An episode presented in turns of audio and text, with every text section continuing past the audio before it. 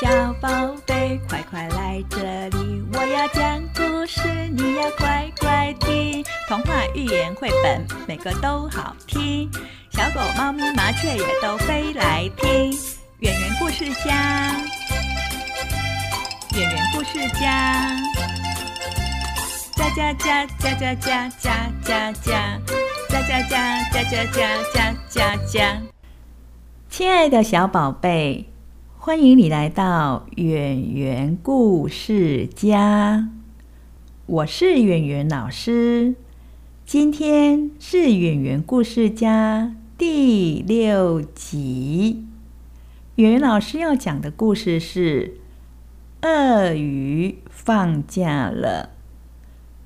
鳄鱼放假了这本故事书，我们要感谢汉生儿童图画出版。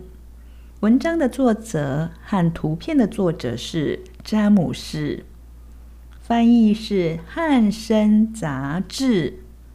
好啦，现在我们就来听故事吧。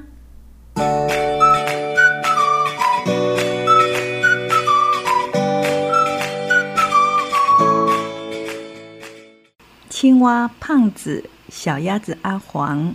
兔子小宝每天一起去上学。他们上学的时候都会走那一条很宽的河边，请他们的朋友鳄鱼阿雄载他们过河。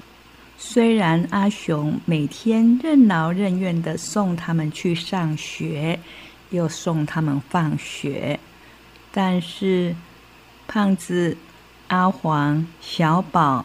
他们都不懂得感恩，常常抱怨阿雄游得太慢，或是晃得太厉害。有一天，阿雄跟胖子、阿黄、小宝说他要放假。糟糕了，阿雄放假了，谁要载胖子、阿黄、小宝去上学呢？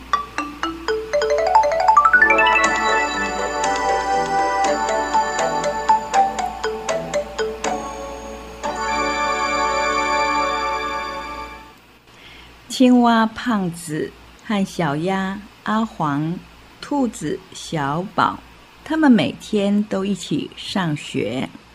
上学前必须经过一条很宽的河流，他们会一起走到河边，找到鳄鱼阿雄。小宝贝，你知道他们找鳄鱼阿雄做什么吗？这个时候，阿雄还在睡觉呢。起床啦！我们要去上学啦！啊，又要上学啦！对呀，你载我们过河，我们的书才不会弄湿啊！好吧，全部上来吧。他们全部都爬到阿雄的背上，阿雄就慢慢的游向河的对岸。这个时候，坐在阿雄背上的阿黄就说：“直着走。”小宝也说：“别晃的这么厉害呀！”胖子说：“快点啊！”游到了对岸，阿黄、胖子和小宝一起去上学，阿雄又回去睡大觉。到了下午。阿雄再把他们载回来。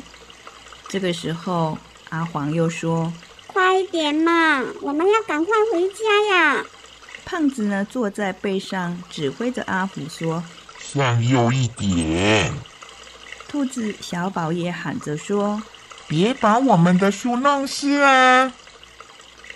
这一天早晨，阿黄、胖子和小宝又来到了岸边。他们一直找，一直找。阿雄，阿雄，你在哪里呀？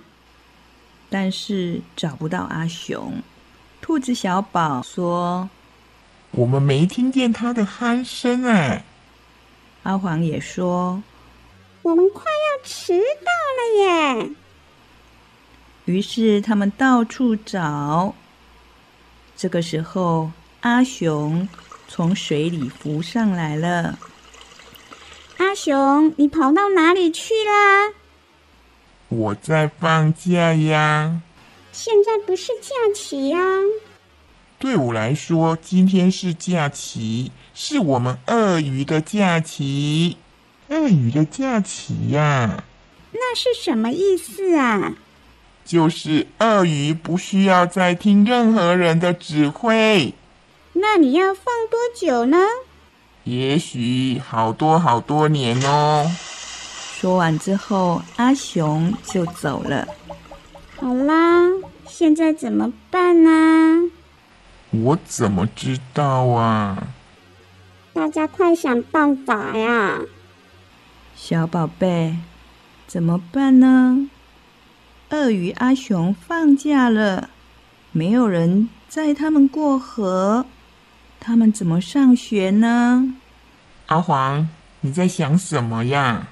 我想，我们需要一只新的鳄鱼。这简直是做梦！你们这么吵，我怎么想啊？那么，你另外找个地方去想吧。我正有这个打算呢。阿黄走到了森林，他看一看四周，这里挺安静的嘛。于是坐在一棵树底下。这里是很适合想事情的地方啊。这个时候，有四只乌龟走过来，其中的一只乌龟说：“嗨，阿黄，你在干嘛呀？”阿黄说：“我在想事情呢。”大家看呐，看他怎么想事情哦。想啊想啊，快想啊！不要吵！有什么了不起嘛？对呀，谁要看一只鸭子想事情呢？神经病！是只臭乌龟。嗯，是只！喂，小乌龟，等一等啊！哎，阿黄好像想到了什么点子哟。这个时候，小宝和胖子还在那里呆呆的想。我想到了，我想到了。你想到什么办法呀，阿黄？我们可以请乌龟到河里，然后我们踩上乌龟一号的壳，再踩乌龟二号，然后三号、四号，这样就可以到对岸啦。于是，阿黄、小宝、胖子。就踩在乌龟的壳，从一号、二号、三号，嗯，四号呢？四号乌龟你在哪里呀？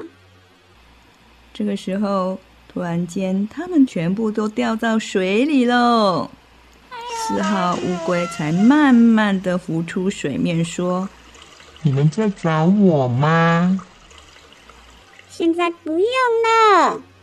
他们回到了岸边，把课本摊开来晒太阳。小宝和阿黄就在草地上坐下来。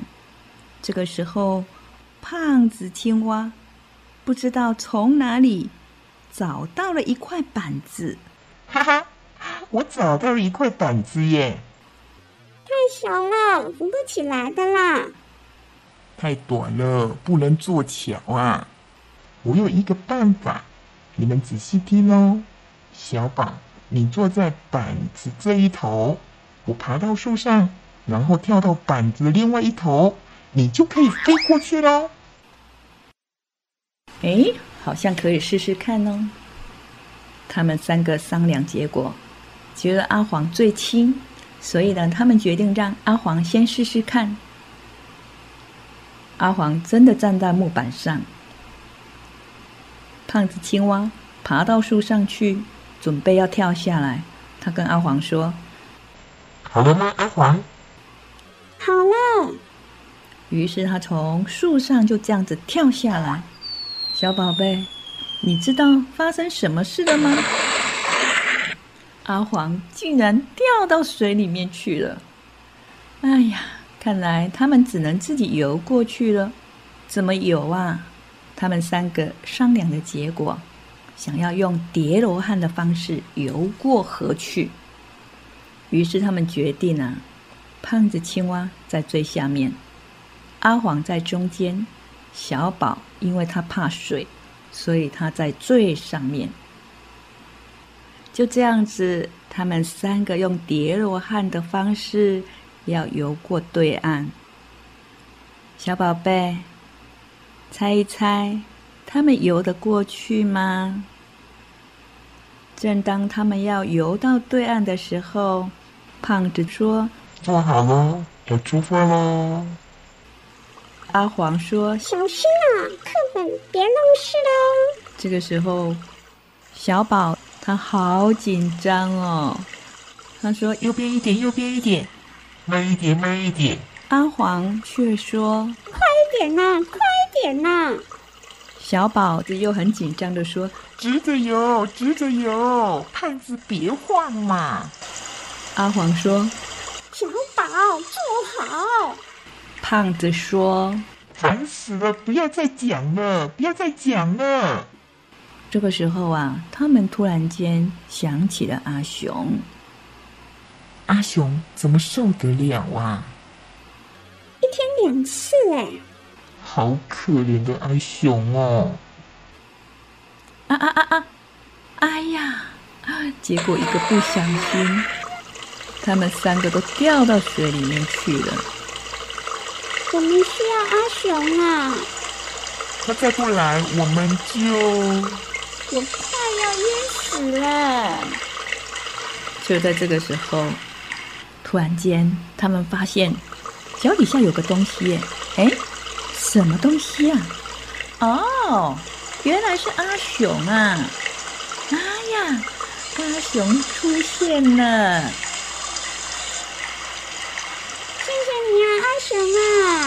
阿雄，你真够朋友啊！万岁啊，阿雄，我们得救了！没什么啦。你们看，阿雄游泳游的多好，多稳啊！他游的好急哦，不快也不慢呢。阿雄，你不是在放假吗？是啊，我在放假，但是有时候也要做一点事啊。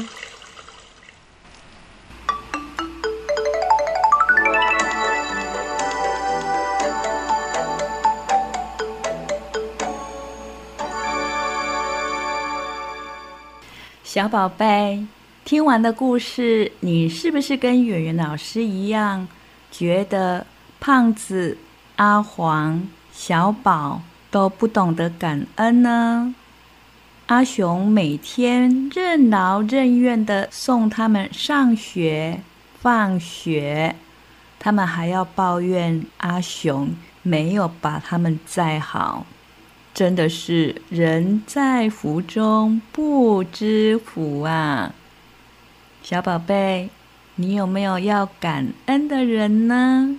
是爸爸妈妈，还是爷爷奶奶、外公外婆，还是你要不要告诉圆圆老师呢？请爸爸妈妈帮你到圆圆老师的粉砖去留言好吗？接下来，圆圆老师要跟爸爸妈妈们聊聊天。圆圆故事家虽然进行到今天才第六集，但是已经有家长啊跟我反映说，他们家里面的小宝贝会跟着圆圆老师唱《圆圆故事家》，圆圆故事家，家家家家家家家家家。哇，好棒哦！这个就是啊，圆圆老师说的，孩子有无限的潜能。希望爸爸妈妈可以把宝贝唱圆圆故事家，或是讲故事的内容录音下来，传给圆圆老师。圆圆老师会帮你播放哦。播放出来的声音呐，会让全世界的人都听到哟。刚刚圆圆老师有提到，有爸爸妈妈跟我说，小宝贝会跟着圆圆老师唱歌或是讲故事，这就是圆圆老师一直强调的游戏中学习的原因。因为这个年龄的孩子，他不会乖乖坐着在那边听故事。孩子或许是边玩玩具边听故事，或是边喝牛奶边听故事，也可能是睡前听故事。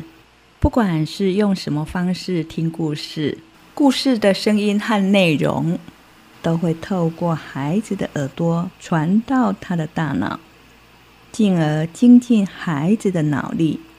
一段时间之后，爸爸妈妈会无意中听到孩子唱，或是说，这就是游戏中学习，也是一种没有压力的学习。最后，祝福小宝贝们快快乐乐的长大哟！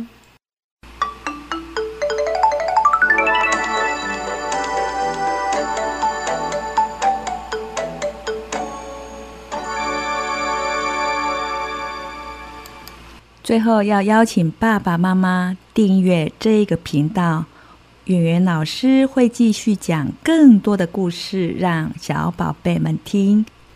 爸爸妈妈想要跟圆圆老师聊聊天，也可以到圆圆老师的粉专去留言哦。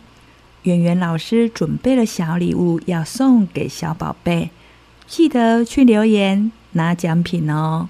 今天我们就要在这里跟大朋友、小朋友说再见，我们下次见哦。